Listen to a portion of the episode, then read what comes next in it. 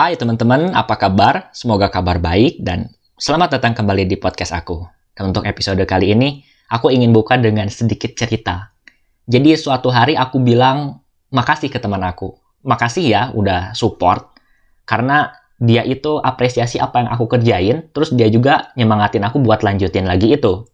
Tapi setelah aku bilang makasih, dia itu jawab, apaan aku nggak support apa-apa juga sambil bercanda. Nah, terlepas dari itu basa-basi dia nyangkal kayak gitu, tapi kata-kata yang dia lontarin ke aku itu positif. Dan berdampak positif juga ke aku yang nerimanya. Terus, abis itu aku jadi ada niatan kalau misalkan aku ada di posisi yang sama, aku bakal ngakuin hal yang sama juga ke orang lain. Nah, yang ingin aku highlight di episode sekarang ini adalah jangan remehin kebaikan atau perhatian sekecil apapun di dalam hubungan. Mau itu kita yang ngelakuin, ataupun kita yang nerima. Kenapa? Nah, oke kita langsung bahas ya. Dan seperti biasa, karena tombol play sudah teman-teman tekan, itu artinya waktunya kita ngobrol.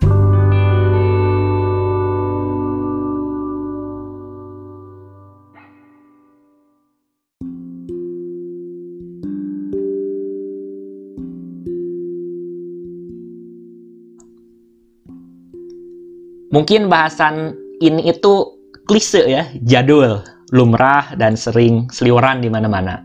Tapi sebenarnya, nggak banyak atau bahkan mungkin jarang loh orang yang ngelakuin.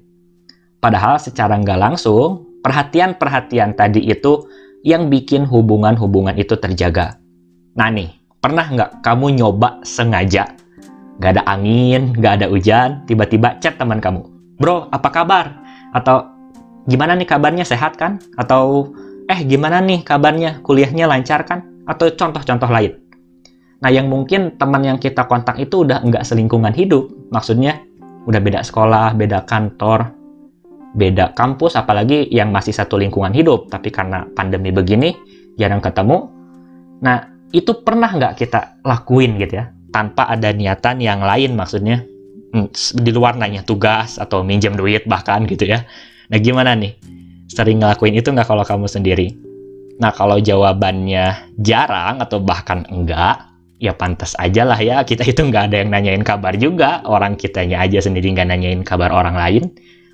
Padahal, hubungan yang nyaman, terus hangat, itu mulainya dari situ. Dari yang kayak gitu. Misalkan lagi ada orang yang post status gitu ya, di apotik atau misalkan lagi berobat. Nah, kita kan bisa berasumsi mungkin siapa atau dia sendiri yang sakit. Nah, kita tanya kondisinya. Terus sedikit-sedikit ngedoain juga deh gitu ya. Atau ada orang yang mau tes, atau interview kerja, atau yang mau lomba, atau yang mau perjalanan. Banyak deh contoh kasusnya. Nah, kalau kamu udah mulai kayak gitu, aku mau ucapin selamat. Aku mau ucapin selamat. Karena kamu udah jadi orang yang langka. Kenapa langka? Di masa sekarang, masa di mana harta, jabatan atau seragam, dan fans atau ketenaran jadi obsesi kebanyakan orang, tapi banyak orang juga yang lupa kalau membangun hubungan yang baik itu penting. Nah, ini di sosmed itu sering banget kan ya, seliweran konten-konten cara menghasilkan uang, atau lolos ujian A, B, C, dan D. Tapi kita jarang banget kan dapat konten gimana caranya membangun relationship atau hubungan yang baik. Padahal kita sendiri ini makhluk sosial. Nah, bukan berarti juga obsesi terhadap kemakmuran, jabatan, atau yang lainnya itu sesuatu yang salah. Enggak juga. Bahkan jadi bagus kalau niatnya baik. Tapi berelasi pun itu perlu. Justru bisa jadi peluang-peluang itu datang atau dapat, jalan keluar itu dari relasi. Bahkan dalam bisnis katanya nih, sumber daya utama itu ada 3. Yaitu uang, ilmu, dan relasi. Terus di sebuah penelitian, itu bilang kalau memiliki hubungan yang baik dengan pasangan, dengan keluarga, atau orang lain, itu jadi faktor terbesar dalam menentukan kebahagiaan dan kesehatan kita. Terlebih untuk orang yang usia lanjut. Nah, jadi poinnya teman-teman, jangan remehin kebaikan atau perhatian sekecil apapun karena kita nggak tahu itu seberapa bermakna bagi orang lain.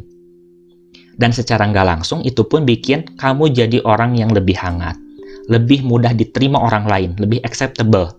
dan ngelatih kecerdasan emosional juga secara nggak langsung. Dan ini kecerdasan yang jarang orang konsen terhadap kecerdasan ini. Tapi di sisi lain, kita pun harus ngerespon dengan baik perhatian yang orang lain kasih ke kita.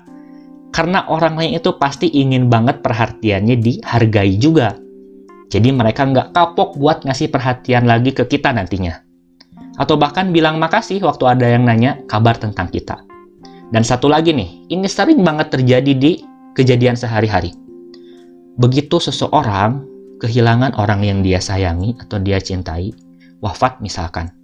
Dan dia itu cerita ke kita waktu ngenang orang yang wafat ini, pasti yang sering dia ungkapkan itu atau yang paling sering kita dengar itu, orang langsung ngeh atau langsung connect sama perhatian-perhatian kecil orang yang udah wafat. Bukan yang besar-besar. Misalnya, aduh sekarang tuh setelah nggak adanya beliau siapa gitu ya yang wafatnya, nggak ada lagi yang nanya aku udah makan atau belum, udah nanya udah sampai kosan atau belum, udah minum obat atau belum, pulang jam berapa hari ini. Itu paling sering kita dengar dari orang-orang yang kehilangan. Bukan hal-hal yang besar yang dia ceritain. Karena dia ngeh itu sering dilakuin orang yang udah wafat tadi. Dan itu artinya ketulusan dari mereka. Nah, setelah kita ngeh part ini, dan kita melihat banyak orang yang kehilangan itu, merasa lebih besar lagi kehilangannya ketika ingat hal-hal yang kecil ini. Nah, mudah-mudahan kita mulai bangun lagi hubungan yang baik dengan orang lain. Mulai nyambungin lagi silaturahimnya, mulai saling mendoakan lagi, dan mudah-mudahan buka peluang atau pintu rezeki yang lain juga. Nah, bisa jadi juga kita justru mewarnai orang lain yang asalnya putus asa jadi optimis lagi, yang kesepian jadi terwarnai lagi, yang sakit jadi lebih semangat lagi buat sembuh, yang sedih jadi bahagia. Kan itu pun kebaikan ya, dan mungkin masuk pahala juga. Nah, mulai dari yang terdekat aja, yang paling mungkin kita hubungi, yang emang kita juga nyaman kalau berinteraksi lebih lanjut lagi dengan dia. Dan di sini aku nggak nyuruh buat ngejilat orang lain ya. Justru sebaliknya, kalau kita mau ngerasain efek baik dari hal ini, justru kita harus tulus dan jangan ngaret feedback yang berlebihan. Karena apa yang kita mulai dari hati, itu akan sampai ke hati juga. Dan kalau teman-teman mau lebih lanjut tahu soal ini, coba cari sendiri deh di internet. Namanya interpersonal skill. Dan ini skill yang kita butuhin seumur hidup kita. Mulai dari kita muda, terus berkarir, menikah, punya pasangan, berkeluarga, punya keturunan. Ini skill yang perlu kita asah sedari sekarang. So, mudah-mudahan setelah ini kita bisa melatih diri kita lagi. Dan sebetulnya back to basic gitu ya, ke fitrah kita sebagai makhluk sosial. Dan di ujung episode hari ini, aku bakal ngomong ke teman-teman selamat jadi orang langka. Dan makasih banyak udah mau dengerin podcast ini. Dan sampai ketemu lagi di episode selanjutnya.